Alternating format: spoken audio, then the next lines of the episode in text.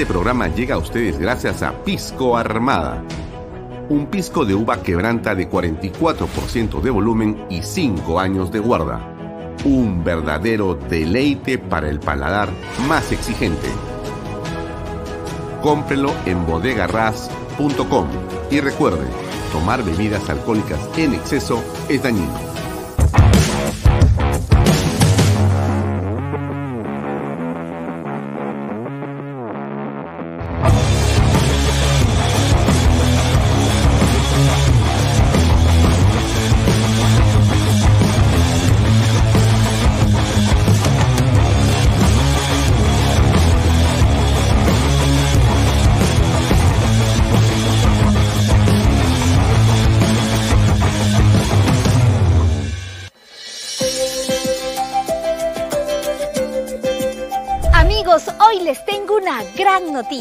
Luego de la exitosa venta de viviendas en la primera etapa en Lomas de Yura, GPR Inmobiliaria presenta ahora la segunda etapa solo con departamentos de techo propio con precios de preventa increíbles. ¿Quieres conocer todos los detalles? Ven y acompáñame.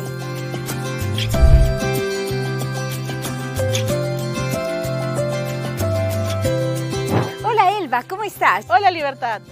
El Balomas de Yura ha cumplido el sueño de muchas familias y ahora hay más oportunidad con el lanzamiento de la segunda etapa de los departamentos de techo propio. Claro que sí, Libertad.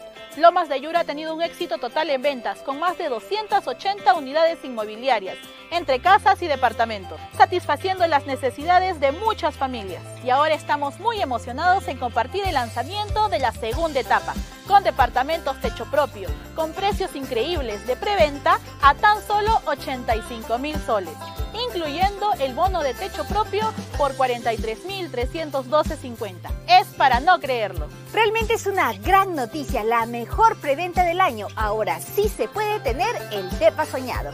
Claro que sí, ya puedes ser propietario en el único proyecto techo propio en Arequipa, viviendo en un departamento bonito, seguro y funcional, que contará con tres dormitorios sala, comedor, cocina con área de lavandería y un baño completo. Hay que mencionar que los departamentos contarán con todos los servicios. Exacto. Aquí tendrán luz, agua 24 horas al día, desagüe, pistas asfaltadas, veredas, áreas verdes, alumbrado público, una zona comercial, una zona escolar y lo más importante, todo dentro de un condominio cerrado.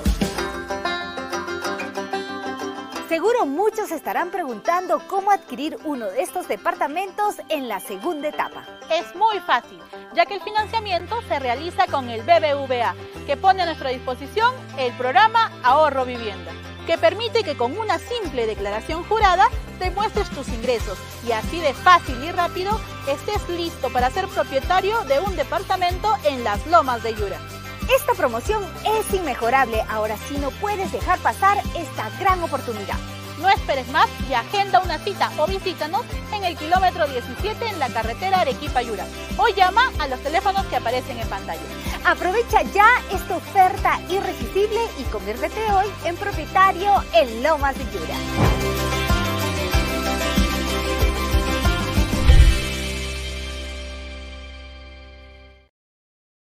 ¿Qué tal amigos? ¿Cómo están?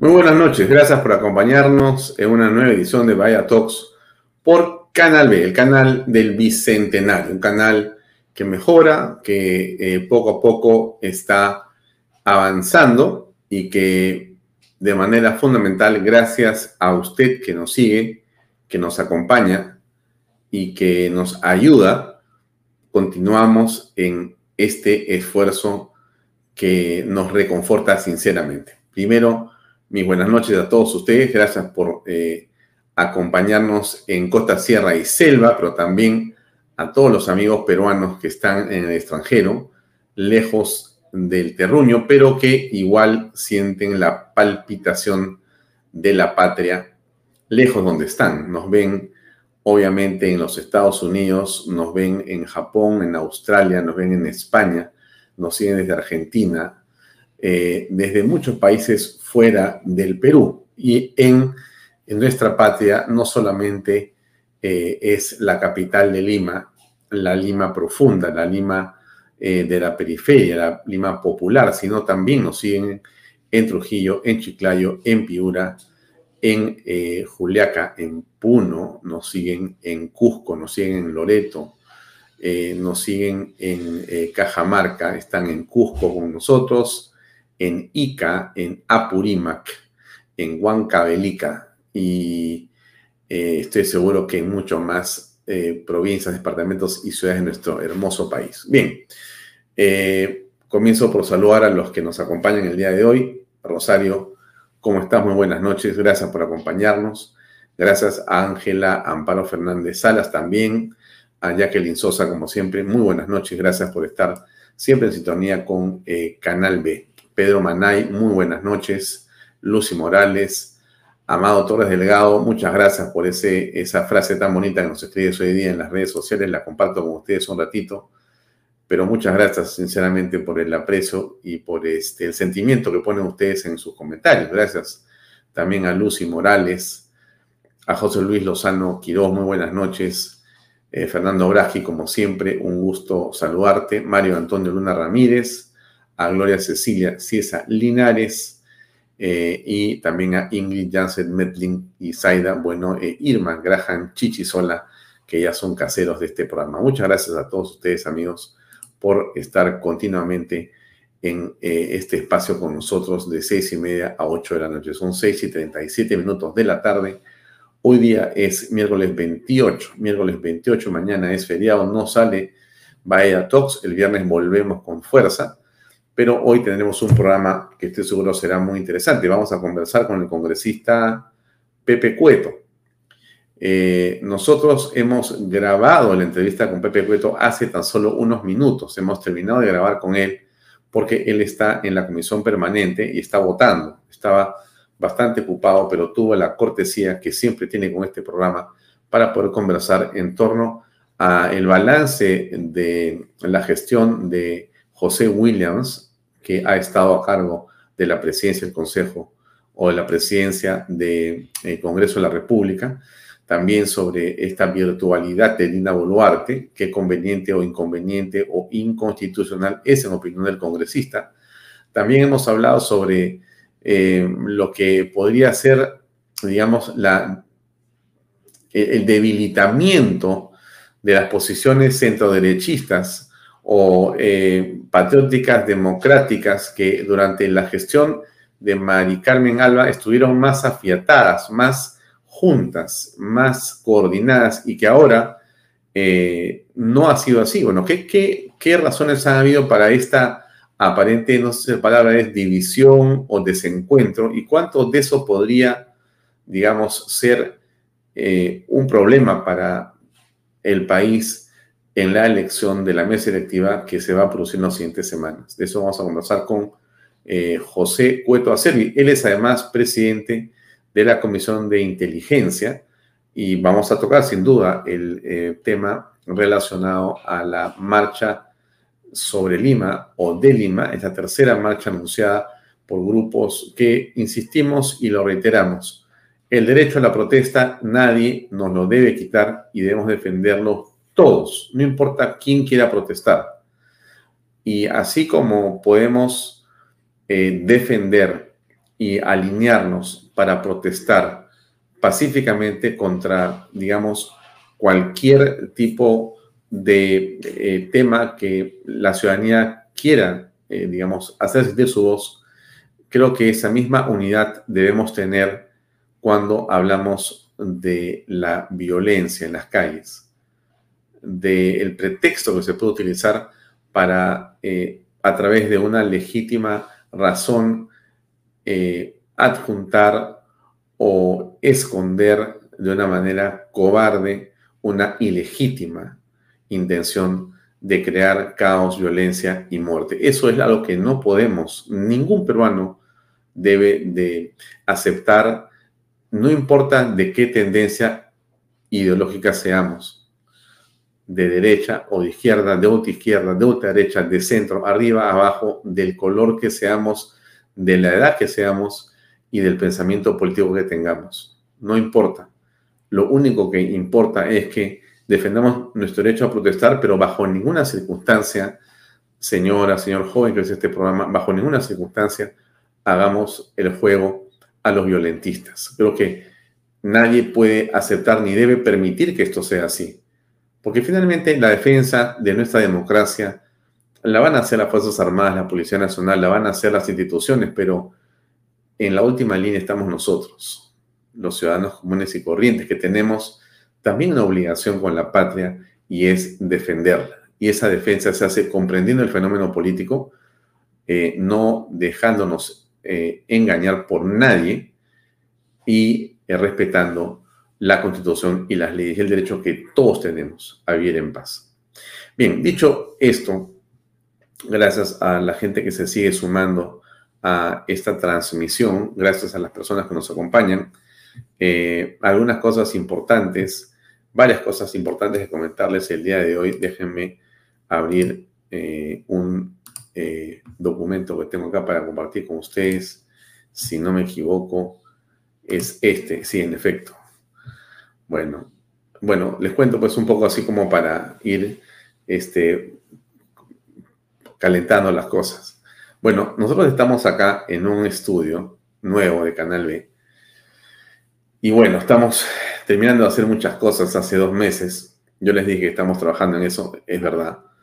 Eh, y bueno, pues como ustedes imaginan, siempre hay un millón y medio de cosas que resolver, ¿no? Cuando uno se muda y va a comenzar una etapa nueva, eh, si usted dice que en el mundo dicen que hay este, por lo menos dos momentos de un gran estrés. Eh, uno tiene que ser con el cambio de trabajo y otro es con la mudanza. ¿No? El cambio de trabajo implica un estrés para las personas porque significa eh, desarraigarse de algo que has tenido por alguna razón e iniciar un relacionamiento que debe ser productivo y, digamos, con una serie de eh, resultados. Y ese proceso es un proceso altamente estresante, ¿no? Tensionante y estresante. El otro tema es la mudanza. Eh, bueno, yo me he mudado varias, varias veces en mi vida, en verdad, con mi esposa y con mis hijos, hasta que finalmente ya hace ocho años ya nos mudamos más. Pero eh, antes me mudé creo que unas ocho veces o diez. Y entonces mi esposa hace un trabajo espectacular con la mudanza, pero aún así sumamente complicado. Y las mudanzas son muy estresantes. Las mudanzas de oficina son súper estresantes también. Si usted se ha mudado de oficina o ha iniciado un proceso así y usted tiene que, usted se encarga de la oficina como, como, como yo lo hago, o sea, no tengo quien haga las cosas, las tengo que hacer yo con mi equipo de gente. Y eso implica supervisión al detalle de un montón de, cosas que son este, aparentemente sencillas, pero no hay nada sencillo cuando uno habla de televisión, eh, cuando uno habla de streaming, cuando uno habla de virtualidad, cuando uno habla de tantas cosas, no existe nada sencillo. Así que en esa cosa estamos metidos. Entonces, le, comento porque es como quien dice, le estoy contando algo de la historia, que ya después usted sabrá con más detalle porque ya le mostraré cuando esté todo operando como esperamos, eh, de qué se trata los estudios nuevos de Canal B el canal de Bicentenario, con mucho, eh, ¿cómo diría? Cariño, ¿no? Al, final es eso, es cariño, ¿no? Con mucho cariño hemos armado una cosa realmente de la que yo me siento muy, pero muy orgulloso de compartir con ustedes, que están todo el tiempo acá. Los nombres que he leído ahora son algunos. Hay decenas de personas o cientos de personas que nos acompañan todas las noches y, bueno, eso es en realidad para nosotros un enorme aliciente, ¿no? La compañía de ustedes. Bueno, entonces regresamos a lo, a lo, fundamental. Hoy, como les he dicho, vamos a estar con eh, José Cueto, congresista de Renovación Popular. Él es un marino, es un hombre que ha tenido y que tiene las más importantes insignias de la Marina Guerra del Perú. Es un eh, almirante en situación de retiro, es eh, un hijo de Grau, como se dice. Y bueno, él es congresista por Renovación Popular, el partido de Porqui, y, pero además es presidente de la Comisión de Inteligencia. Es una comisión súper importante y hoy día vamos a conversar con José Cueto con Pepe Cueto sobre los temas que les he comentado a ustedes en un ratito más. La, la entrevista dura más o menos 40 minutos, así que la pondremos, si no está mal mi matemática, como a las 7 y 20. Son un cuarto para las 7, así que unos minutos más le vamos a poner este, la entrevista con Pepe Cueto para que ustedes la puedan apreciar. Bien, ahora, eh, por si acaso, eh, hoy miércoles en la noche eh, está Fernando Rospigliosi y Gastón Rodríguez con Pepe Pardo. Acciones preventivas que se deben tomar para la denominada toma de Lima. Es el tema más y más importante. Lo hemos conversado con Gastón Rodríguez ayer. A nosotros nos ha parecido muy interesante todo lo que Gastón ha dicho. Eh, algunas personas no lo quieren a Gastón, otros sí lo quieren a Gastón. Nosotros respetamos a todos. Y nos pareció que el programa de ayer fue un programa muy interesante por todo lo que dijo él. Acá le pongo un cachito solamente de minuto y medio de uno de los conceptos vertidos por eh, este eh, teniente general en situación de retiro de la Policía Nacional del Perú, que también ha sido ministro de Estado en la cartera del Interior. A ver, ¿qué dijo Gastón Rodríguez, una de los bytes que le quiero poner para escucharlo, por favor. que se tiene por fuente abierta es que efectivamente hay una convocatoria que no solamente está señalada para el 18 de julio, hay una primera convocatoria para el día primero y 2 de julio, en donde van a hacer una especie de medición de fuerzas en cuanto a capacidad de convocatoria así como a ver las estrategias que esté eh, esgrimiendo para ese momento tanto la policía como el propio Estado. Y creo que esa situación ya desde ahorita debe estar trabajando arduamente el sistema de inteligencia nacional, previendo cuáles son las circunstancias en las que se daría esta movilización para proporcionar esa inteligencia predictiva a las entidades operacionales, en este caso la Policía Nacional, y que pueda diseñarse un planeamiento estratégico por parte de esta que conjure, mitigue y controle eh, cualquier situación de violencia que ya teniendo la experiencia de la anterior situación eh, que se generó en el país pueda de una u otra forma controlarse. Creo que sin lugar a dudas el problema de la violencia pasa por varios estamentos. El primero es obviamente eh, generar políticas públicas por parte del Estado, eh, desarrollar acciones. Por ejemplo, tú has hecho la pregunta en base a una invocación que ha hecho la presidenta, pero dentro de un marco. Ese marco ha sido la presentación de las acciones que va a realizar el gobierno con motivo de la llegada del fenómeno del niño. Esa es una buena estrategia porque está destinada a comprometer a todas las regiones que se van a ver involucradas en este fenómeno, haciéndoles ver que viene algo de mucho mayor trascendencia. Bueno, muy bien. El tema es claro con respecto a lo que puede ocurrir el próximo 19 o el próximo julio. Hay que estar atentos todos, creo que eso corresponde.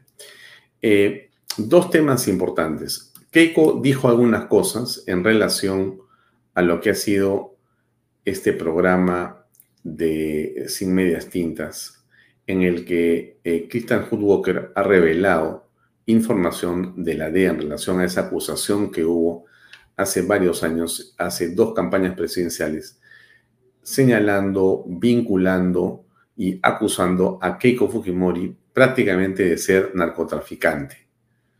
Bien, entonces, eh, ¿qué fue lo que dijo Hood Walker? Se los recuerdo y después ponemos lo que dijo Keiko. Acá va.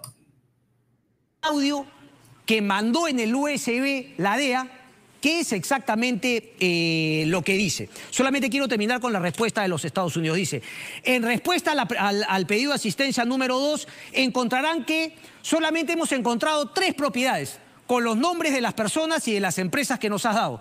Yo creo que podrían haber más. Pero claro, una cosa es que estén a nombre de las personas incluidas y otra cosa es que se haya manejado el tema que se utiliza normalmente. Empresas offshore en Panamá, un cruce de información, empresas por aquí que compran una, compran la otra. Pero claro, esa chamba no lo va a hacer Estados Unidos por la Fiscalía. Sería un tema de más profundidad para encontrar más propiedades, porque queda claro que la manera de tener propiedades cuando alguien quiere ocultar no es poniendo su nombre, pues, es utilizando testaferros o haciendo este cruce con empresas offshore que aparecen como las propietarias de dueños. Y aquí viene el tema de fondo. No hay en la transcripción del audio ninguna, ninguna afirmación respecto de los 15 millones de dólares eh, que según Jesús Vázquez le habría dicho Joaquín Ramírez en su conversación. No existen, no están por ningún lado los 15 millones. Hay una serie de cosas, eso sí, que obviamente nosotros para no cometer el error que otros han cometido, tenemos que obviamente investigar, corroborar. Habla de terceras personas, pero respecto de Keiko Fujimori, no hay nada respecto de los 15 millones. No hay nada de los 15 millones. Ok, ahora vamos a ir más allá, porque sí me parece pertinente hablar, por ejemplo, de algo que dijo el señor eh, Jesús Vázquez. Porque en su declaración ante la Fiscalía en el 2018, antes de conocer la respuesta, eh, había declarado que efectivamente la fecha en que recogió a Joaquín Ramírez lo recoge del aeropuerto, ¿ok? lo recoge del aeropuerto y él dice que en esa oportunidad el carro de atrás, todo lo que yo acabo de leer hace un ratito.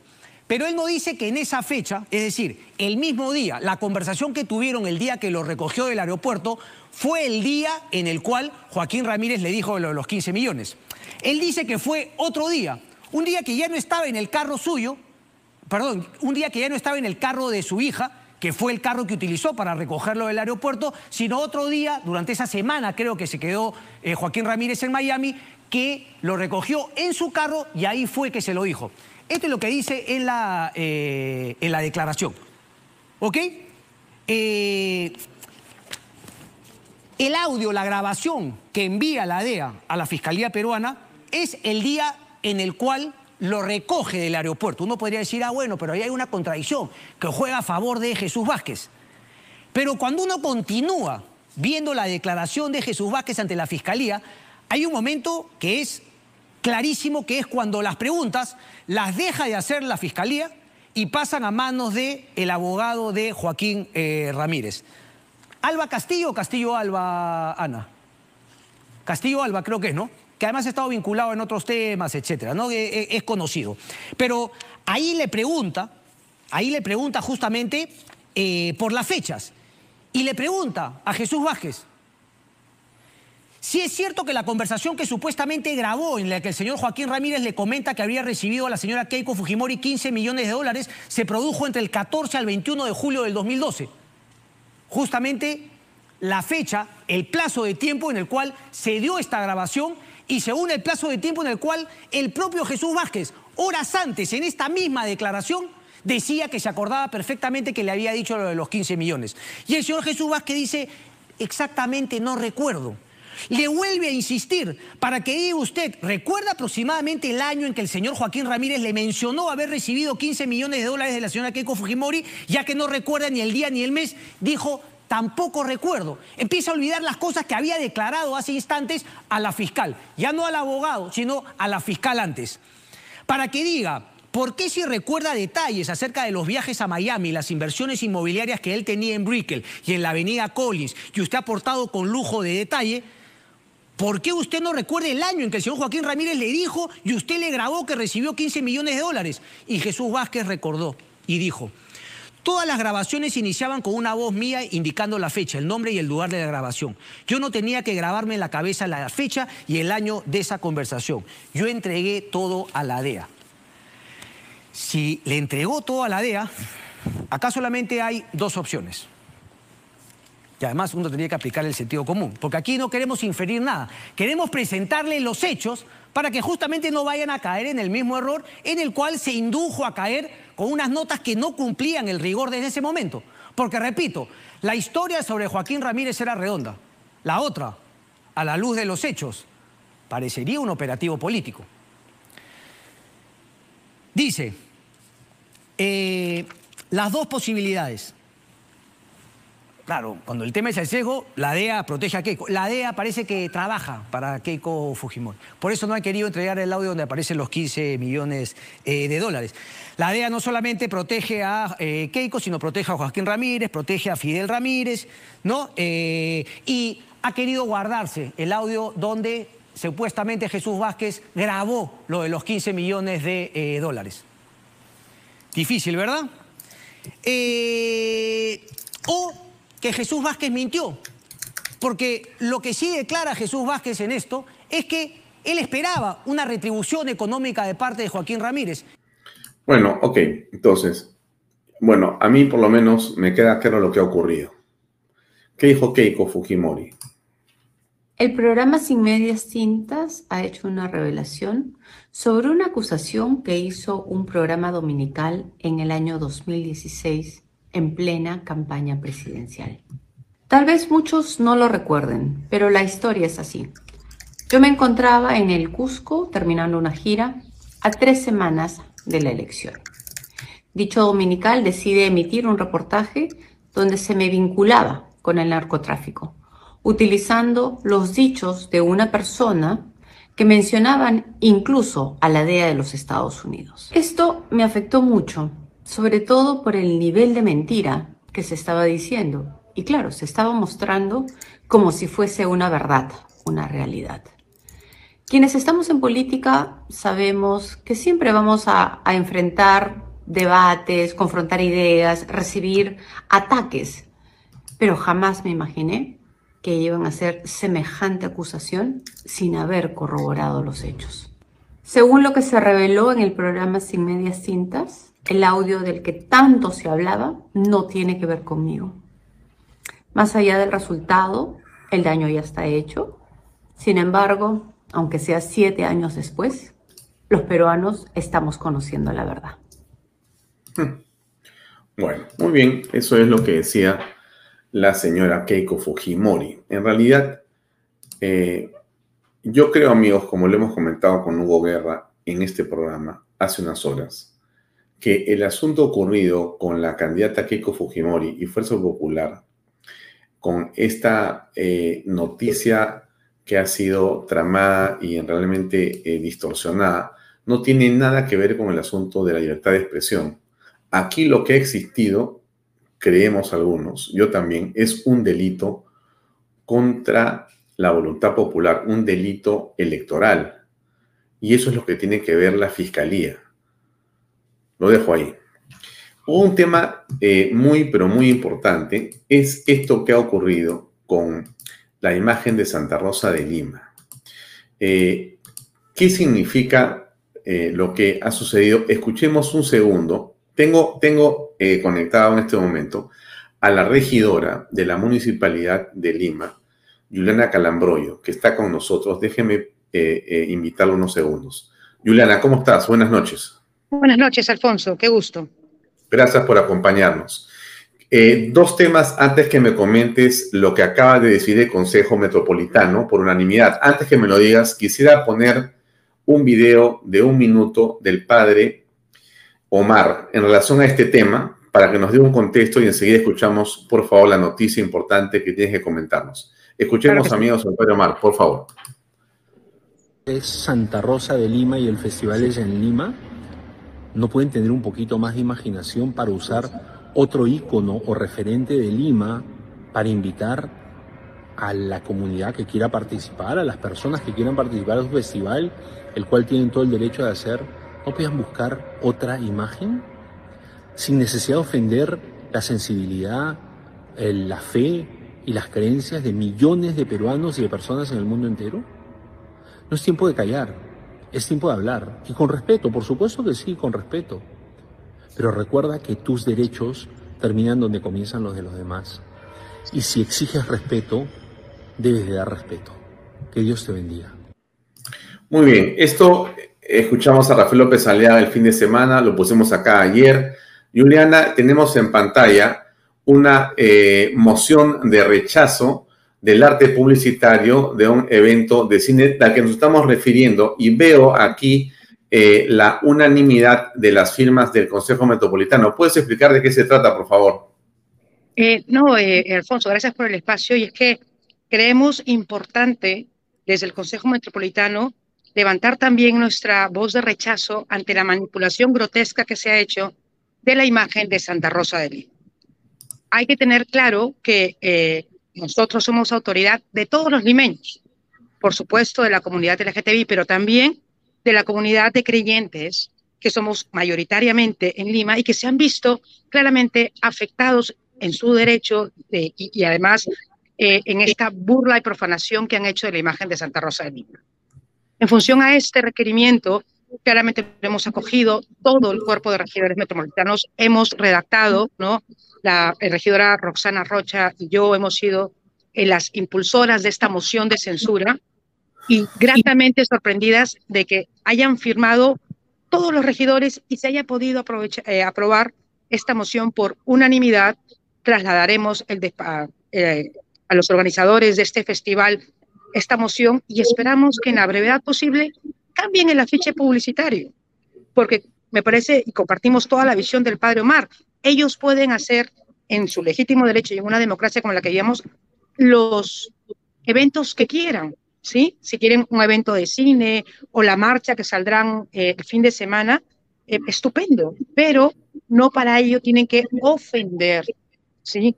Al pueblo católico, al pueblo cristiano y sobre todo la imagen de Santa Rosa de Lima, que más allá de ser solo santa, que ya eso es muy grande, la primera santa, ¿sí? Nuestra primera gran santa, patrona de Lima, patrona de Filipinas, las Américas y las Indias Orientales, patrona de la Policía Nacional del Perú.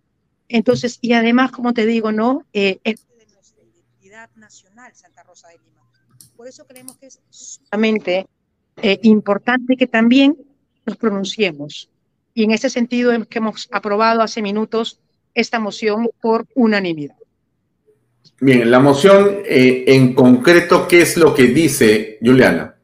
En la parte importante es la resolutiva, ¿no? En la que se exhorta a esta organización a retirar la imagen publicitaria y además la imagen que elijan para reemplazarla, que eso es el segundo artículo, sea una imagen que tampoco dañe o afecte. Eh, ningún derecho humano, como es el derecho, por ejemplo, a la libertad de, religión o de, credo, ¿no? Porque lo que no queremos que pase es que, no estos señores cambien a Santa Rosa por San Martín, ¿no? Entonces, no es una cuestión de cambiar Guatemala por Guatepeor, sino que con creatividad publicitaria, con ingenio, ellos pueden promocionar su evento con toda paz y tranquilidad, pero siempre respetando ¿no? Eh, eh, los derechos de todas las personas. Recuerden que nuestros derechos terminan cuando empiezan los derechos del otro. Y entonces la libertad de expresión tiene también límites y lamentablemente los organizadores de este cine han cruzado estos límites. ¿no? Bien.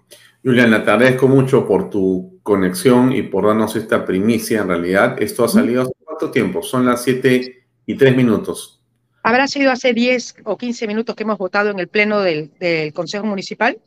Y entonces, nada, he salido yo a atenderte este enlace y luego regreso a la labor de representación. Muy bien. Muchas gracias, Juliana, y muy buenas noches por acompañarnos. Ok.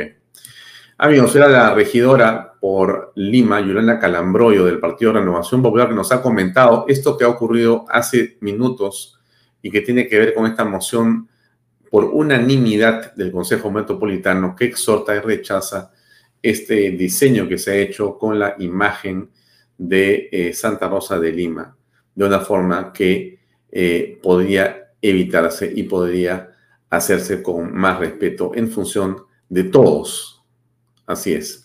Bien, eh, solamente para tener en cuenta lo siguiente, a las 7 y 20 comenzamos con la entrevista eh, con eh, Pepe Cueto. Alguien me escribe y me dice que si nosotros estamos hablando de este tema, se le da más pantalla. Creo que es Yolanda, Rita, Esther, Mostacero, Caballero. Le das les dan más pantalla con la difusión. Muy bien, esa es una posición muy interesante, este, Yolanda, que quiero comentar en un segundo. En efecto, lo que podría hacerse, Yolanda y amigos, que, que pueden pensar, o inicialmente podemos pensar muchos como Yolanda, es que si hablamos del tema y les damos más pantalla y más publicidad, les estamos haciendo un favor. Esa es una forma de verlo. hay otra forma de ver también el mismo fenómeno, y es decir, no me puedo quedar callado frente a algo que me parece que vulnera mi derecho. Aunque con esa expresión, con esa protesta, les haga publicidad. Porque si entonces la solución está en callarnos, entonces desaparecemos, pues. Yo entiendo lo que dices eh, tú, eh, Yolanda Rita Esther Mostacero Caballero. Podría parecerse que se le da más publicidad a estas personas.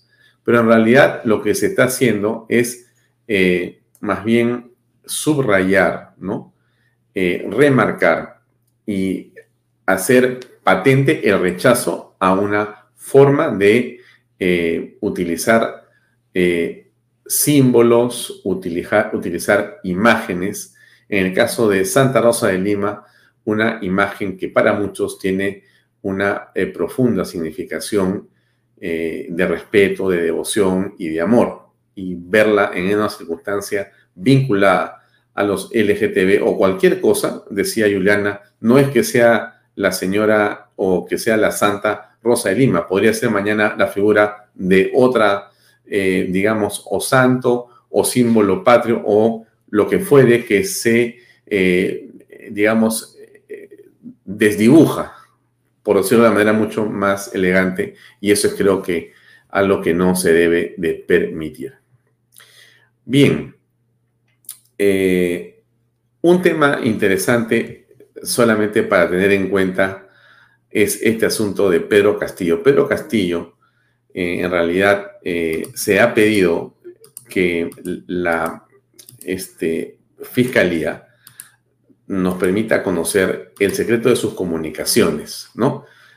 El secreto de las comunicaciones eh, antes del golpe de Estado y durante el golpe de Estado. ¿Por qué esto podría ser importante? Porque aquí lo que tenemos que derrumbar, estimados amigos, son los mitos.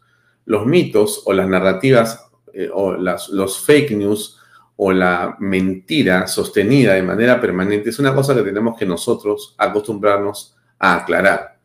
Y el señor Castillo ha venido deslizando todo tipo de teorías en torno al golpe de Estado, que era legítimo, que el Congreso lo empujó, que lo envenenaron, que lo amenazaron con una pistola, que lo drogaron. En realidad, que es un complot de la derecha, que es un complot del Congreso, que es un complot de la Fuerza Armada, que en realidad lo engañó finalmente, este, ¿cómo se llama? Lo engañó este, este, Aníbal Torres, lo engañó Betsy Chávez, no lo engañó, eh, en fin, no es culpable. Después han dicho que sí es culpable, que se le dé una amnistía que se le da a los que son culpables. En realidad, las posiciones de Castillo casi han sido como los 17 abogados que ha tenido en estos seis meses. O sea, cada abogado tiene una posición que a veces es contradictoria con el siguiente es un desastre. Pero en realidad lo que nosotros necesitamos saber son hechos, no versiones. Y entonces, sí, como dice Lucy Morales, si estamos sosteniendo nosotros en este programa, lo que se necesita es que se transparente todo. Y eso es excelente. ¿De acuerdo, Lucy? Creemos que es fundamental saber qué fue lo que pasó, con quién habló, qué fue lo que dijo. Y esas grabaciones no se han borrado, amigos. Las tiene, las tiene eh, los discos duros y los sistemas de respaldo que tienen todas las compañías de telecomunicaciones, por ley. Ahí no hay nada que hacer.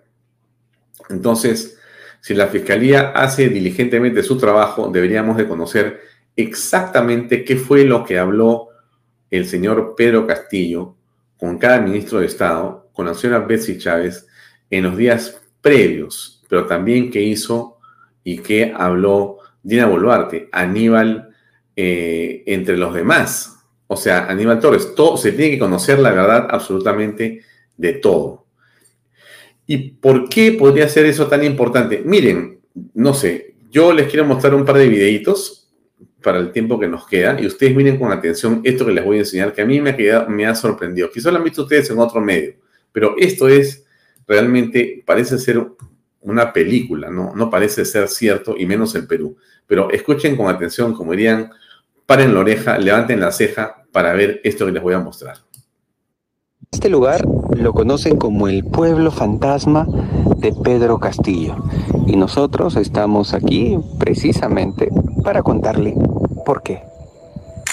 Estoy en Bagua, en un lugar que se llama El Reposo, y lo que ve alrededor mío son módulos que supuestamente debieron de servir para darles una vida digna a la gente más pobre, a la gente que lo había perdido todo luego del sismo ocurrido en Amazonas.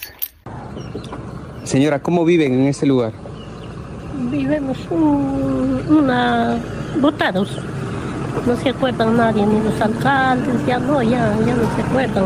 Estamos abandonados ya. Esto se gestionó en el gobierno de Pedro Castillo y se hizo bajo el mando, la dirección del ex ministro de Vivienda, Heiner Alvarado. Les prometieron agua, les prometieron luz, les prometieron vivir dignamente. De todo nos prometieron, pero no lo cumplen, señor. No lo cumplen, nos dejaron abandonados acá. De los 97 módulos que hay acá, solamente 6 están habitados, como el que acabamos de ver. El resto está abandonado. ¿Y qué le diría a las autoridades, señor? Cumplan su promesa, lo que ofrecen, señor. No se echen al olvido, que ellos vienen ay, que esto es y otro vamos a hacer, que no les vamos a olvidar. Total, nos olvidan para siempre. La autoridad ya no, ya señor, ya no. Ya una vez que ya se sentaron, ya fueron, ya recibieron el dinero, ya fueron. En realidad las cifras son escandalosas, ha habido millones de soles que se han gastado acá, presupuesto para que esta gente tenga agua, presupuesto para que esta gente tenga luz, y si usted viese cómo estudian los niños, terrible. Dime, ¿qué es lo que necesitan? ¿Qué es lo que está Agua, luz y una nueva escuela. Y un baño. ¿Ven? ¿Saben cuál es el baño de todos los niños? Esto. Eso es el baño de los niños. Esa es su escuela. Este lugar lo conocen como el pueblo fantasma de Pedro Castillo, precisamente porque se gestionó, se realizó en el gobierno de Pedro. Ok, eso es lo que yo quería mostrarles a ustedes, cómo eh, el gobierno de Pedro Castillo actuó a espaldas eh, para burlarse, para aprovecharse de la gente más necesitada, para mentir, como en tantas cosas, y para hacer estos ofrecimientos que terminaron en nada.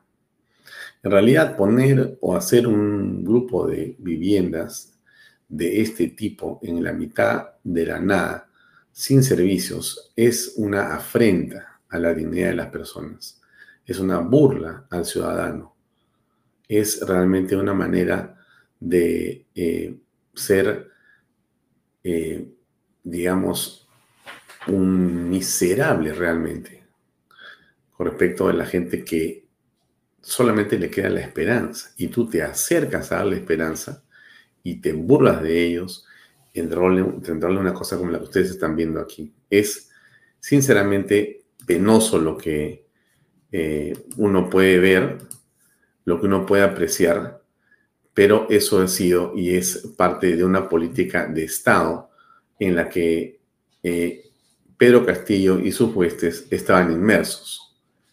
No es el caso solamente de estas viviendas entradas de manera absolutamente precaria, sino ha sido el gobierno de la precariedad, el gobierno de la indignidad, el gobierno de la corrupción.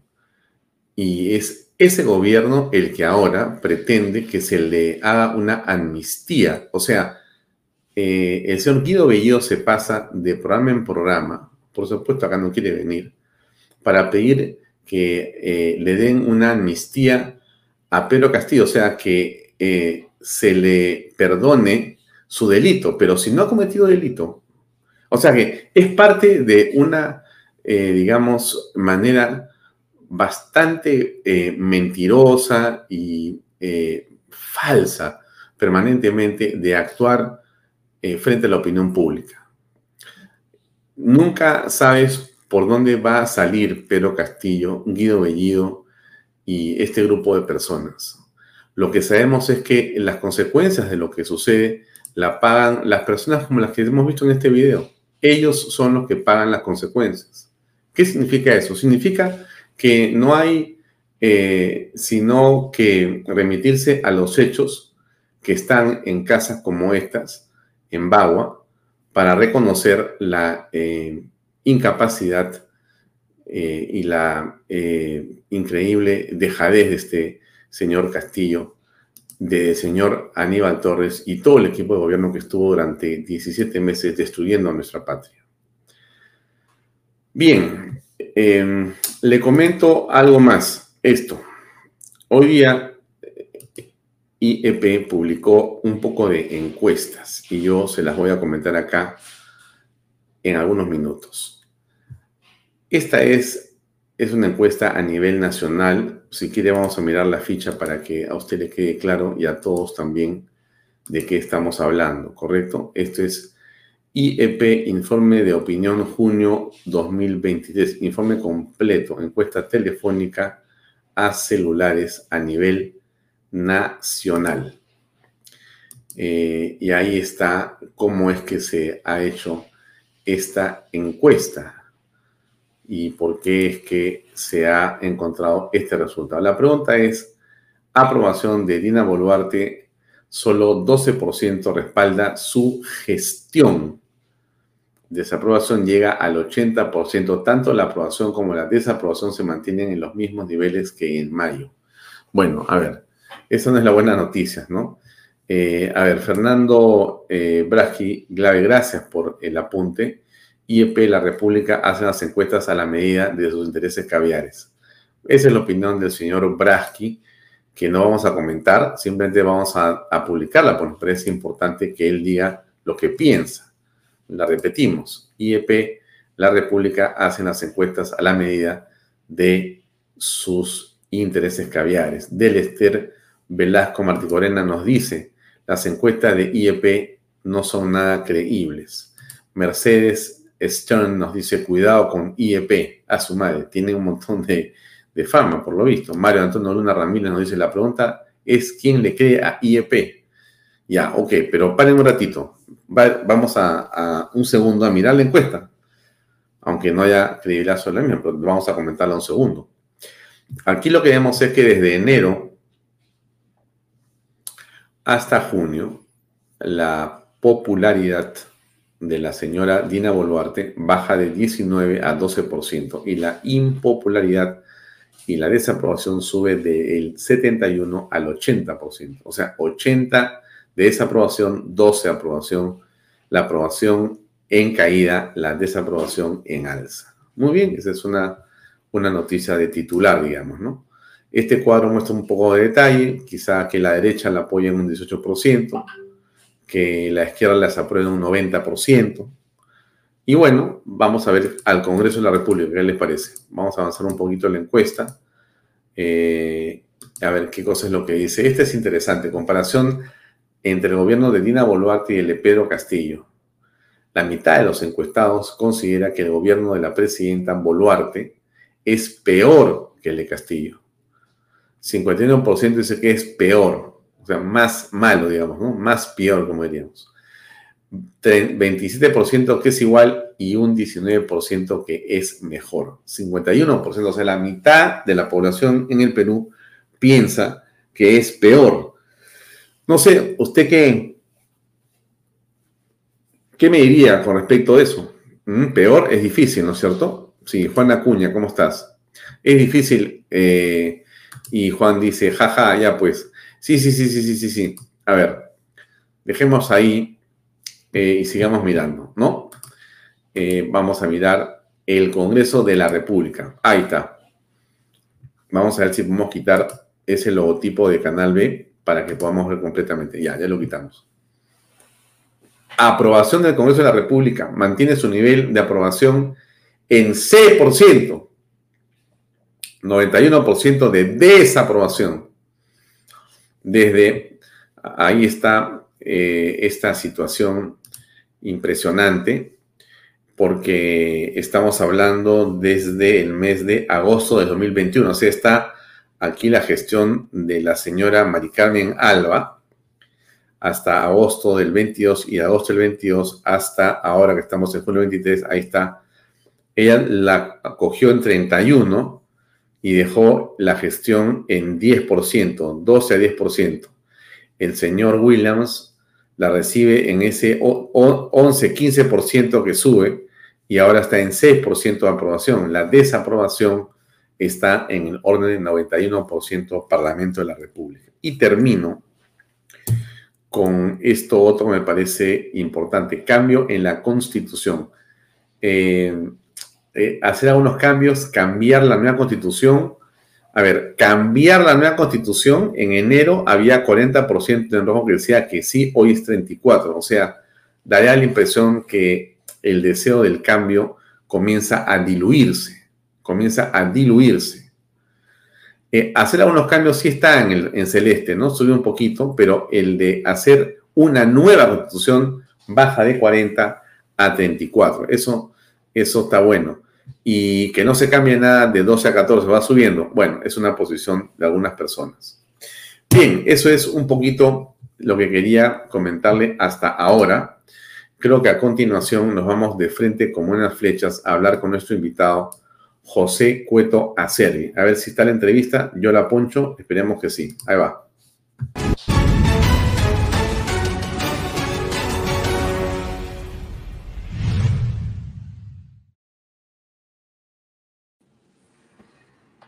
Bien, eh, como decís, Cueto, buenas noches. Buenas noches, Alfonso. Un placer estar acá nuevamente contigo. Gracias, gracias por el tiempo y la entrevista. Eh, me gustaría tocar algunos temas rápidamente, el primero de los cuales tendría que ver con la eh, evaluación de la gestión de José Williams. Y déjame, Pepe, hacerte una pregunta un poquito más larga. Eh, en el poder hemos tenido algunos militares. Eh, no quiero remontarme la historia, pero simplemente me acuerdo de Velasco Alvarado, me acuerdo de Ollanta Humala y ahora me acuerdo de José Williams, en momentos distintos, en cargos diferentes, pero José Williams ha sido el presidente del Congreso de la República en un momento crítico, muy complejo. Pero estamos en esta situación actual. ¿Cuál es tu evaluación ahora sí de lo que ha sido esta gestión de Williams en el Congreso de la República? Mira, Alfonso, la verdad es que eh, Pepe Williams ha tenido un momento importante durante el Congreso. El solo hecho de estar al frente del Congreso y haber manejado el tema del supuesto golpe, ¿no? conjuntamente con todos los congresistas, porque ha sido por amplia mayoría que se le vacó al golpista corrupto y hoy preso, Pedro Castillo. Eh, eso habla muy bien de su capacidad de estar al frente para poder dirigir algo que eh, ya lo esperábamos, ¿no? Recuerda que nosotros, digamos, los militares, para usar tus palabras, tuvimos una reunión con todos los altos mandos, un poco para cerrar filas ante la posibilidad que siempre existió de que este señor quisiera dar un golpe de Estado, cosa que trató de hacer en septiembre y que dicho de paso fue el, detonante de todo lo que vino después en los próximos meses, ¿no? que generó muertos y todo lo demás. Su gestión ha estado muy marcada después de esto por una serie de acontecimientos por parte de los congresistas, han salido congresistas de toda índole, de toda calaña, y también por una serie de eh, informaciones que yo toda la vida lo voy a decir que ha sido de dentro del Congreso, ¿no? Que tenían que ver con el manejo administrativo, que al final es un tema que lo tiene que manejar también la presidencia de la mesa con su director general de administración, y donde los congresistas no teníamos absolutamente nada que ver. Pero sin embargo se presentó como un inicio de una gruesa campaña que hasta el día de hoy sigue, con ayuda de muchos congresistas, para darle golpe permanentemente al Congreso. Y esto puesto por nuestra prensa tan linda ella, que a veces muchas, muchas de estos este, medios les encanta el escándalo de esa naturaleza, pero que no quieren ver los eh, hechos que sí se ha logrado en el Congreso. Se han sacado normas que han beneficiado a los maestros, a los trabajadores, a la policía, a la Fuerza Armada, a temas de salud. Hemos sacado, por ejemplo, leyes que tienen que ver con la gobernanza, con oposición o no mía en algunas cosas, pero han salido, incluida esta última, en la cual yo no estaba de acuerdo, que la Presidente pueda salir y manejar el despacho vía Internet, que es muy peligroso por los hackeos, y tú que sabes de temas digitales, lo sabe bien, ¿no? Yo todavía me he puesto, siendo el promotor de una ley que ya está en autógrafo, en autógrafo y que debe, esperemos la otra semana salir, que es una ley sobre inteligencia artificial que no hay en toda la América Latina y que va a marcar un hito sobre todo este manejo con los peligros que se implica. Entonces, para resumirte, ha habido de todo, de todo. Si le pongo una nota a Pepe Williams, no lo desapruebo, pero tampoco le doy pues los honores. ¿no? Han habido muchas cosas de las cuales nosotros, como bancada, yo personalmente, no hemos estado de acuerdo.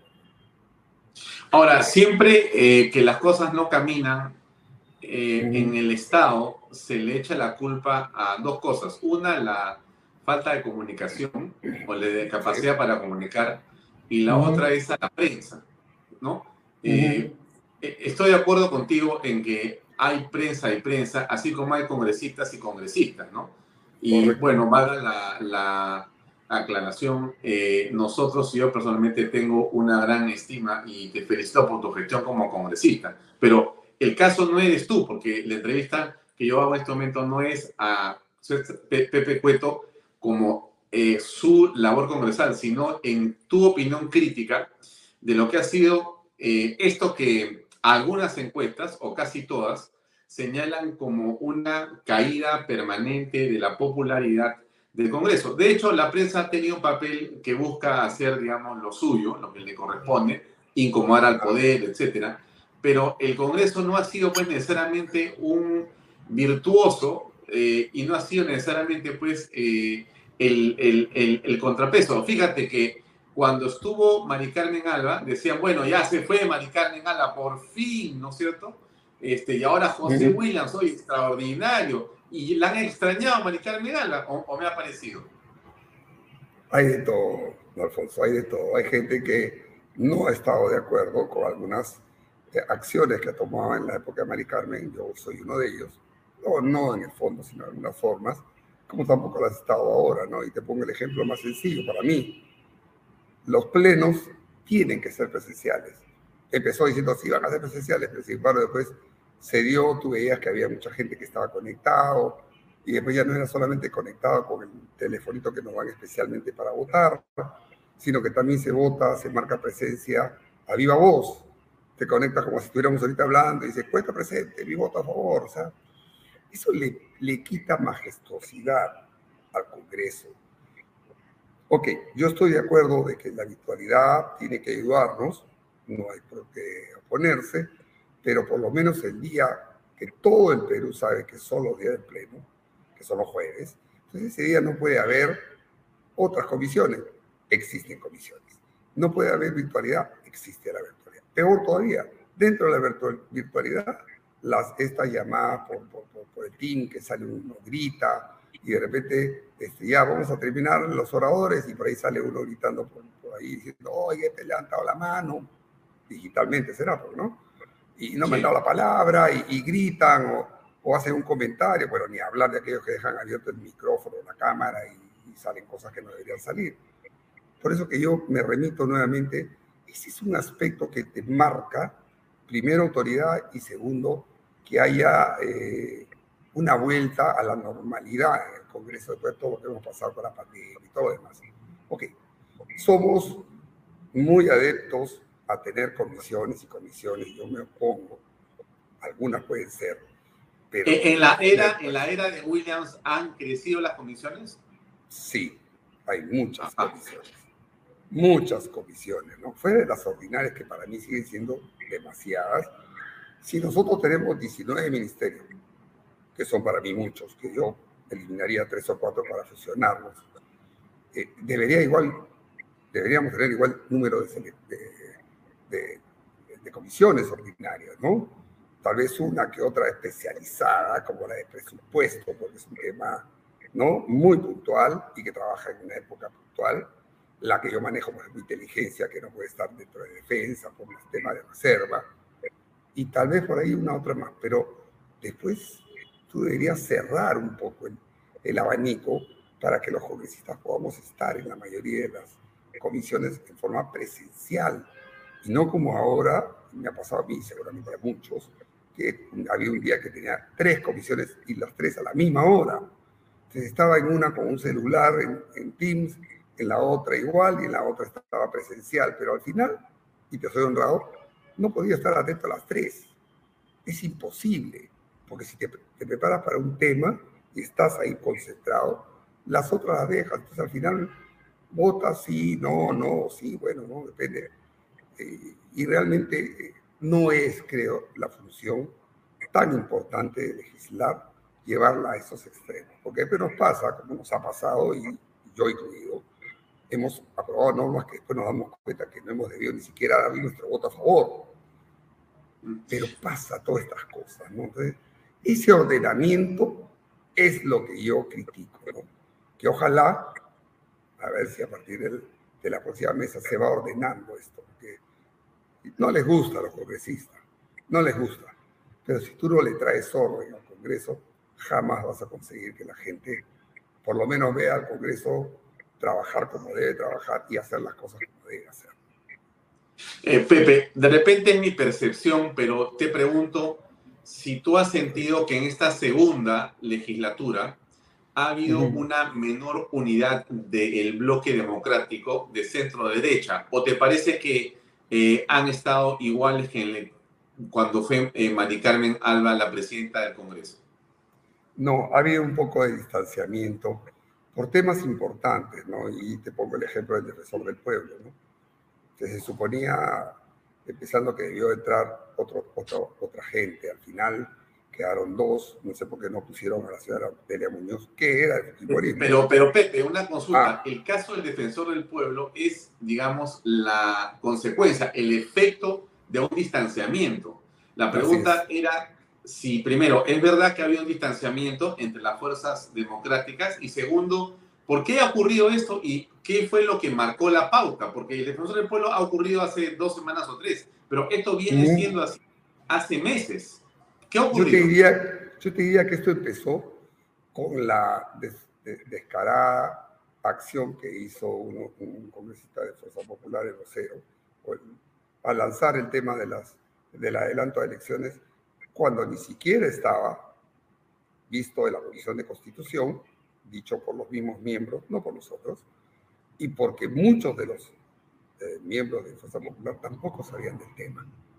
Entonces, si tú vas a accionar sea vocero o no, por algún tipo de orden, consigna, lo que sea, fuera de la bancada o de la comisión, entonces ahí empiezan eh, los problemas. Mm. Porque estábamos tratando de trabajar, yo he sido uno de los impulsores, ¿no? Yo he sido uno de los impulsores.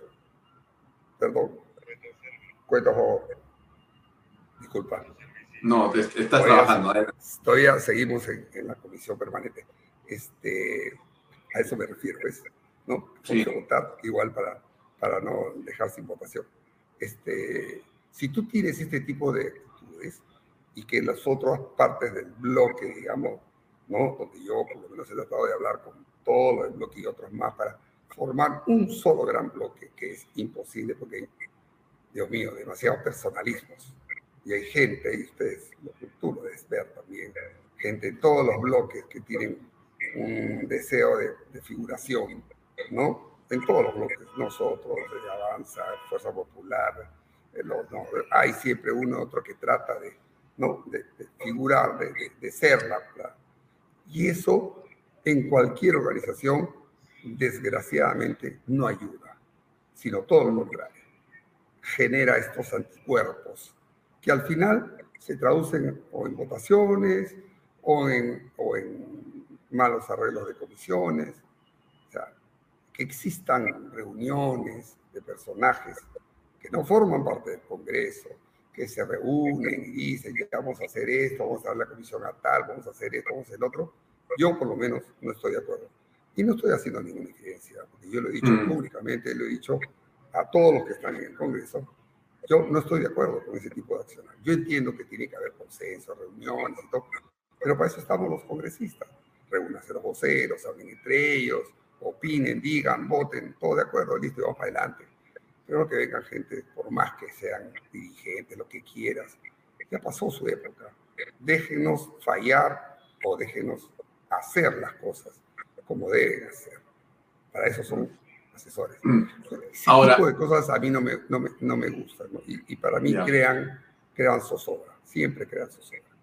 En, en tu visión, eh, con tu olfato, ¿qué es lo que piensas que va a ocurrir en el Congreso en los próximos días cuando se elija a una nueva mesa directiva? Aparentemente, aparentemente está Nano Guerra García y Patricia Juárez en la, digamos, eh, disyuntiva de ser uno de ellos, los que por parte de Fuerza Popular serían los eh, cabeza de, este, de esta lista que podría ganar. Estaría eh, eh, entiendo que Valdemar Cerrón eh, en la segunda,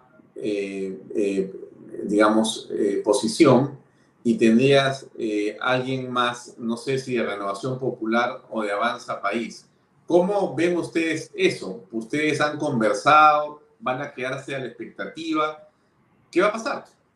No, nosotros a través de nuestro vocero, que es el almirante Montoya, están eh, en conversaciones. Él ya lo ha dicho inclusive públicamente, que en su opinión, en nuestra opinión, eh, la presidencia de la, de la mesa le tocaría por Fuerza Popular, creemos nosotros, o a nosotros como Renovación Popular. No hemos hablado de nombres, no hemos hablado de personas. Sí sabemos que eh, si nos juntamos todos, el llamado bloque democrático, con gente que es afín, digamos, más del centro derecha que de izquierda, deberíamos tener los votos suficientes. Pero también somos conscientes que inclusive mucha de la gente que está dentro de este bloque eh, tiene aspiraciones y si no se les da algo, eh, podrían cambiar su voto, porque acuérdate que el voto es secreto, entonces nunca te vas a enterar si votó sí o no, por más que te diga que sí. Entonces, una de las formas de poder consolidar la mesa podría ser que alguien de, las, de los del frente, como le llamo yo, integre en la siguiente mesa para que haya un, un, un contrapeso. ¿no? Es una opinión personal, todavía no lo hemos hablado a nivel de bancada, seguramente eh, la otra semana ya estamos este, con posiciones para poder conversar, ver qué es lo que está haciendo nuestro vocero en las reuniones, de repente ya nos trae algunas fórmulas y nada, y vamos a empujar el carro, ¿no? Para que salga pues, una mesa realmente que nos permita trabajar mejor, ¿no? sin tanto pleito, sin, tanto, sin tanta disconformidad a lados. Ahora, algunas temas puntuales para preguntarte, por ejemplo, el tema de la ley este gobierno virtual de Dina Boluarte. En realidad no se comprende por qué algunos han votado que sí, siendo además eh, no solamente eh, riesgoso, como lo señalas tú en tus publicaciones, sino en opinión de otras personas como Fernán Altuve, como Enrique Gersi, como eh, Domingo García Belaunde, inconstitucional. Eh, ¿Qué piensas al respecto? Mira, yo lo he dicho desde el primer día que trataron de, de, soltar este tipo de ideas y estábamos todavía, creo que a un mes de terminar la legislatura. Dije, bueno, hagamos una, o una ley de, de desarrollo constitucional o una modificación de la constitución, porque estaba Claro. justo, podíamos hacerla en este mes que quedaba, se aprobaba seguramente por amplia mayoría, y pasábamos a agosto y la aprobábamos ahí, y listo, ya estaba hecha y cubierto para que, de acuerdo al orden de seguimiento eh, constitucional que manda la Constitución, en este caso tan especial que esperemos nunca más se repita, eh, simplemente cuando tenga que viajar la Presidente, le eh, delegue el despacho, la parte administrativa, al presidente del Congreso. El presidente creo que se muda a Palacio dos, tres días, lo que dure, para el despacho simplemente, y la vicepresidenta o el vicepresidente del Congreso sigue con las funciones congresales. No hay que inventar nada. Eso es lo que yo creo que se podría hacer, pero no quisieron ir por el otro lado, que mejor, que la virtualidad, que no sé qué. Y te repito, yo siendo autor de una ley de inteligencia artificial, sabiendo los problemas que eso trae y la facilidad que hoy por hoy hay para poder hacer lo que te dé la gana desde la virtualidad, para mí es un peligro. ¿Qué pasa si mañana sale la presidenta, se va a recibir la PEC, lo que sea, y de repente llega una orden de ella, ella, ella, y dice, ¿saben qué? No me gusta acá, y yo, como está autorizado, renuncio a la presidencia, mando mi papel, acá está, y me quedo acá. ¿Tú sabes el revuelo que eso causaría? Llamar, decirle, oye, usted ha mandado, acá está, salen los medios, se arma un despelote, que, que eso incidiría en las inversiones, en el manejo político, público, o sea, un caos. Un caos, ¿no? Hasta que se salga la vicepresidenta o tome un avión y llegue y diga, no, esto es mentira, yo le he mandado. Échate a averiguar, porque hoy es fácil. Acá estamos conversando nosotros, tú lo sabes perfectamente. Yo podría estar acá ahorita sentado pues en, en Alaska y para Totalmente. todo el estoy sentado acá en, ¿no? en, en, el Palacio Legislativo. Y esos son los problemas que nosotros, sobre todo, todavía no tenemos la capacidad de, de tener esas certezas en seguridad digital. No la tenemos, no la tenemos. Entonces, me parece peligroso, por más que sea un tema de despacho. Si, es tan, si no es tan importante, ¿por vos entonces déjaselo al, al que sigue? ¿Cuál es el Ahora, eh, cambiando un poco de tema, tú eres presidente de la Comisión de Seguridad en el Congreso de la República y eh, todos estamos en la, de inteligencia. Yo soy de inteligencia, perdón. Todavía, todavía más delicado a lo que te voy a preguntar. Eh, ¿Cómo ves el tema de la toma de Lima? ¿Qué información nos puedes compartir? Sé que muchas de las cosas que tú tienes son de carácter reservado, por la sí. naturaleza obvia, pero eh, tú eres una persona que siempre está dispuesta a contarnos algo para informar a las personas para que puedan saber qué está pasando. Hay una toma de Lima en ciernes. ¿Qué piensas? Hay un grupo que está desesperadamente moviéndose por diferentes zonas del país, no solo del sur, para lograr captar a gente y que venga esta, este 19 de julio a la, a la llamada, a la mal llamada toma de Lima, ¿no? Porque ya han tenido toma de Lima 1, toma de Lima 2, que todo ha sido un fracaso, porque en realidad no, no ha existido la, la llamada. Que hayan marchas, van a haber marchas, seguramente van a tratar de forzar a que sigan habiendo marchas, pero de ahí a que se llegue a lo que ellos denominan una toma de Lima, que vengan 50 mil, 60 mil, y así los, los, los hubiera de ninguna manera. O sea, ya lo que te puedo decir es que tanto las fuerzas del orden en general están tomando sus previsiones, primero allá en el sur y segundo acá en Lima, hay todo un plan que lo están manejando las fuerzas del orden para evitar que haya sobre todo desmanes, ¿no?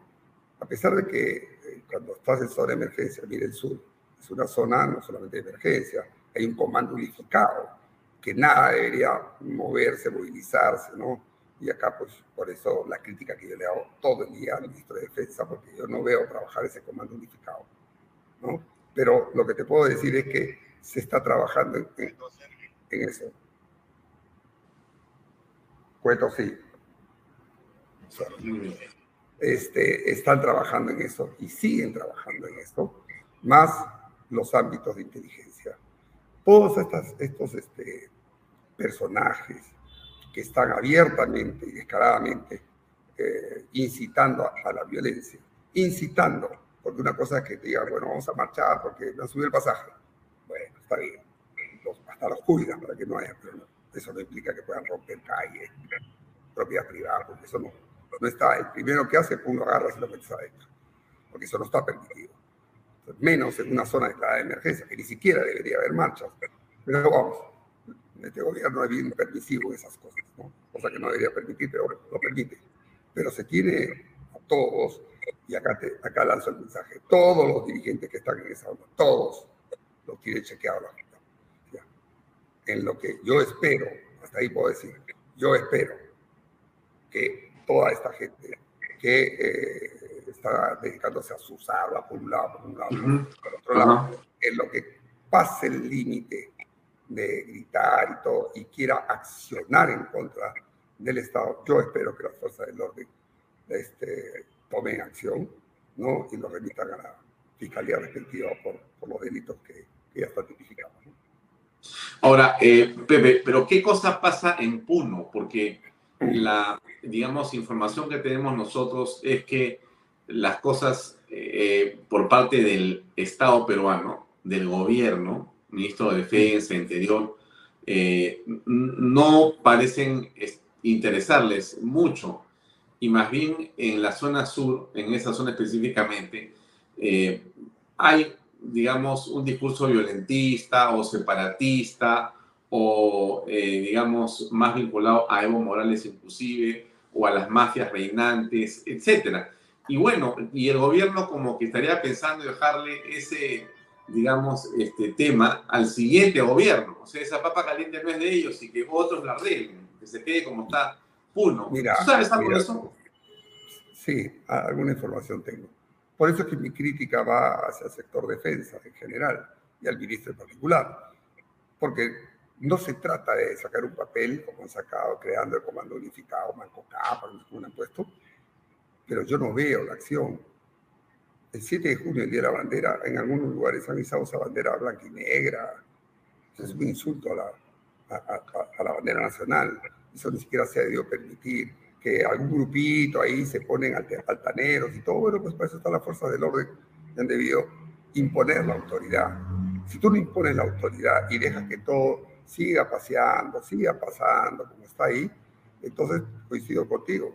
Deben estar esperando no tocar esa papa caliente que venga que hasta el 26, con todo lo que se involucra, con todo lo que involucra el manejo no solamente social, sino económico. Ya la población de Puno ya no acepta, ya no acepta que le estén diciendo, ya vamos a parar, ¿no? Y digo, ¿y de dónde comemos?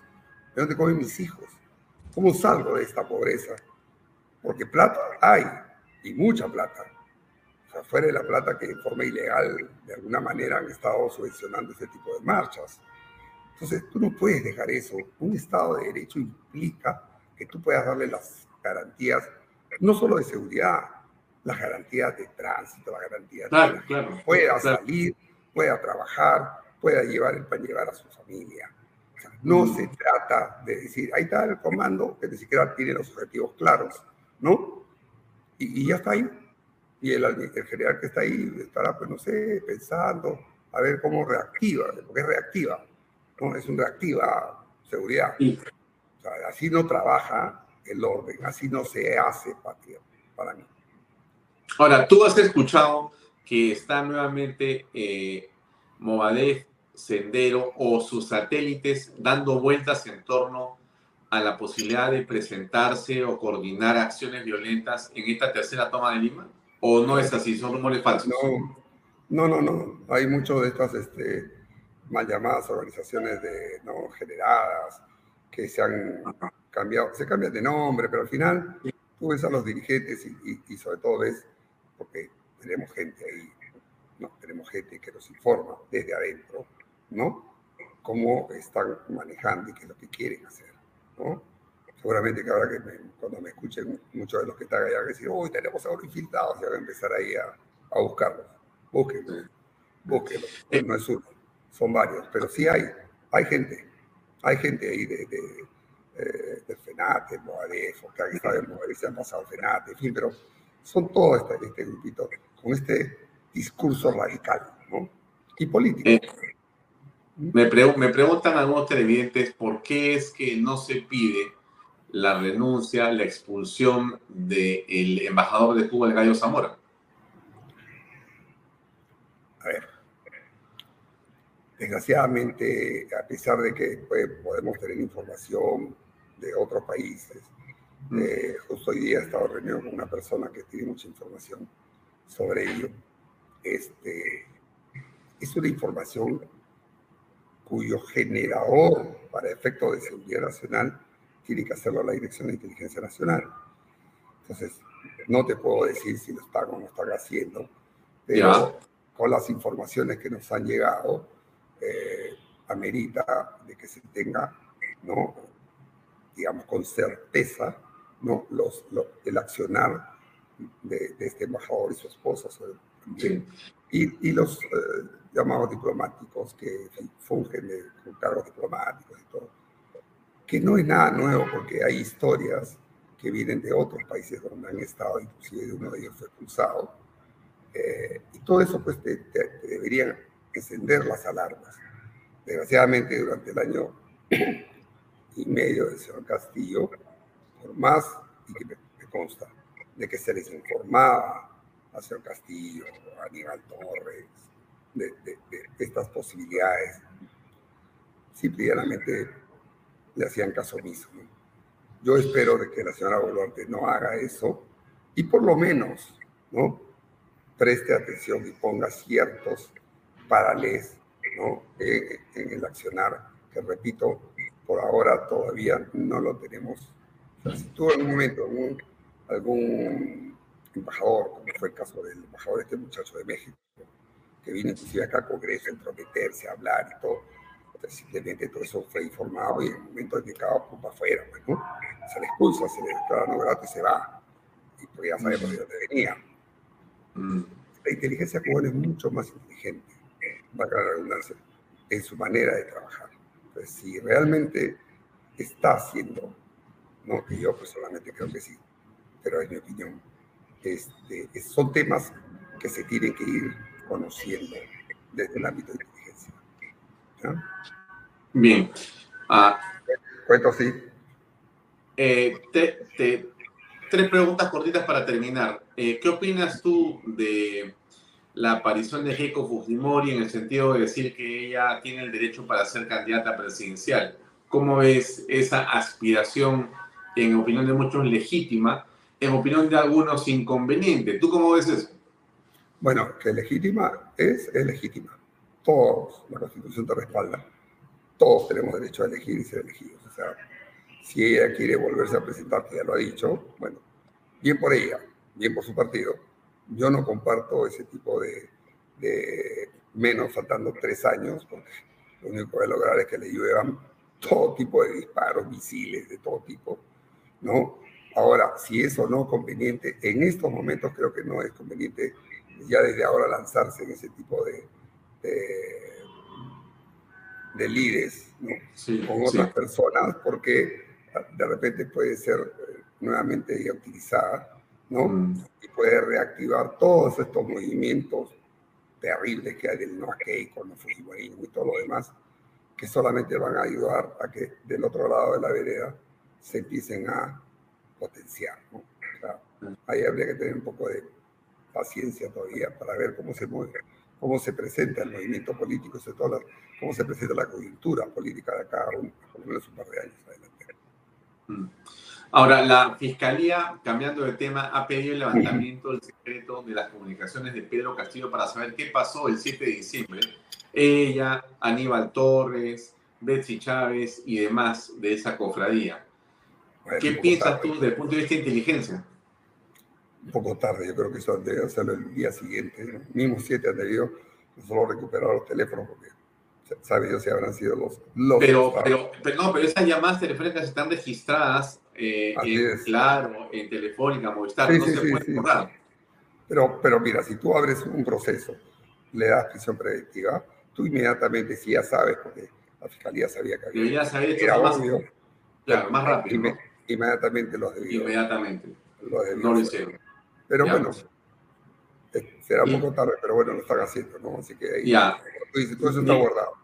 Mi última pregunta. Este, la señora Boluarte hace unas horas ha pedido, eh, a través de un discurso, una amplia unidad eh, nacional, pero en esa amplia unidad nacional hay algunas provincias que se pueden sentir más bien olvidadas me refiero a Piura, ¿no? En Piura hay un problema enorme de dengue que no decrece y de otras afectaciones que están ahí y que podrían complicarse aún más con el niño. ¿Qué piensas tú de este llamado de Dina Boluarte a la unidad de todos los peruanos? Mira, yo estoy de acuerdo, ¿no? El día que realmente el país nos podamos unir independientemente de la tienda ideológica, me parece que sería lo ideal para que todos, todos en general apuntemos y empujemos el, el coche en un solo sentido. Mm. Y vuelvo al tema. Hay demasiados personalismos, hay demasiadas personas que están, que primero se, sienten los salvadores del mundo, se siente que son solo ellos los que deben ser, los que deben estar en uno u otro puesto, cuando lo que tendríamos que hacer, nos guste o no nos guste, y tenemos un gobierno, tenemos que soportar este gobierno. Claro, el gobierno tiene que apoyar, ¿no? el Ejecutivo tiene que apoyar poniendo gente por lo menos que tenga cierta idoneidad en el cargo y no poner gente que en realidad también está buscando su beneficio o el de sus familiares, ¿no? Para que por eso uno, y, al día siguiente la prensa se encarga de sacar todo el prontuario que tiene. Entonces, tú deberías tener capacidad de reacción y como yo siempre digo, ¿no? uno se puede equivocar y uno tiene la capacidad de retroceder y volver a salir adelante. Pero no, es que si te pones en la terquedad, y peor, si eres soberbio, entonces no caminas. Entonces, Muy bien. Sigo con ella, pero tenemos que empujar todos en una sola dirección. Ella más y su gente apoyando. ¿no? Algunos hinchas dicen que tú vas a estar en la mesa directiva. ¿Es así o no? Por lo menos mi, mi, mi bancada ni me ha dicho nada y todavía no hemos hablado del tema. O sea, todos son voladas, hay un montón de gente que se quiere, ya, ya ellos se quieren sentar en la mesa, algunos quieren ya ser presidente, otros quieren estar en la directiva y todo.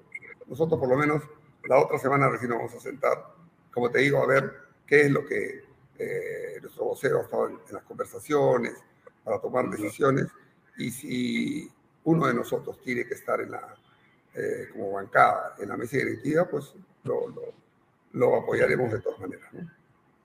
Muy bien, muchas gracias, Pepe. Muy amable de tu parte. Hasta otra oportunidad. Gracias, Alfonso. Gracias. Un placer como siempre. Buenas noches. Buenas noches, muy amable. Bien, amigos, eh, eso era todo por hoy. Gracias por acompañarnos. Hemos estado con el congresista José Cueto. Él es presidente de la Comisión de Inteligencia del Congreso de la República, una comisión súper importante. Eh, nos despedimos nosotros. Mañana es jueves eh, feriado. No va a haber programa Bahía Talks, pero regresamos el viernes, por supuesto, con una edición muy interesante en la que vamos a conversar con Ernesto Álvarez, este abogado, este constitucionalista, este eh, hombre de derecho, que además ha sido presidente del Tribunal Constitucional y que eh, es decano de la Facultad de Derecho de la Universidad de San Martín de Porres. Va a conversar con nosotros extensamente en torno a los temas constitucionales más importantes. Nos vemos el día viernes a las seis y media en una nueva edición de Vaya Tos por Canal el canal del Bicentenario. Buenas noches. Este programa llega a ustedes gracias a Pisco Armada. Un pisco de uva quebranta de 44% de volumen y 5 años de guarda. Un verdadero deleite para el paladar más exigente. Cómprelo en bodegarras.com y recuerde, tomar bebidas alcohólicas en exceso es dañino.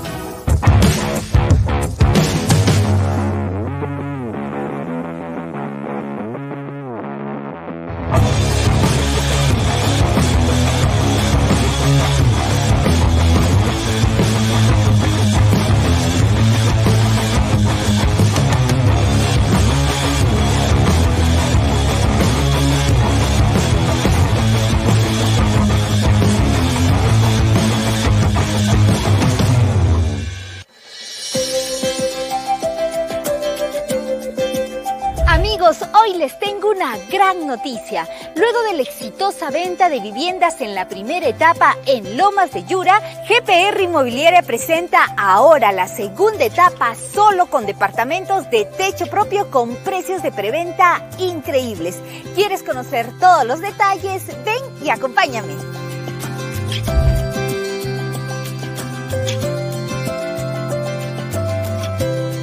Hola Elba, ¿cómo estás? Hola Libertad. Elba Lomas de Yura ha cumplido el sueño de muchas familias y ahora hay más oportunidad con el lanzamiento de la segunda etapa de los departamentos de techo propio. Claro que sí, Libertad.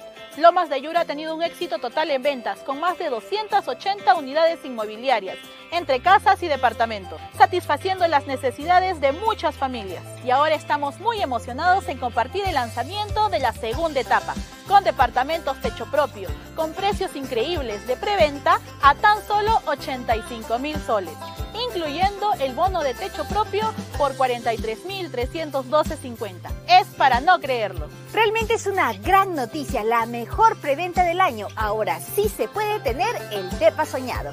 Claro que sí, ya puedes ser propietario en el único proyecto techo propio en Arequipa, viviendo en un departamento bonito, seguro y funcional, que contará con tres dormitorios, sala, comedor, cocina con área de lavandería y un baño completo. Hay que mencionar que los departamentos contarán con todos los servicios. Exacto. Aquí tendrás luz, agua 24 horas al día, desagüe, pistas asfaltadas, veredas, áreas verdes, alumbrado público, una zona comercial, una zona escolar y lo más importante, todo dentro de un condominio cerrado.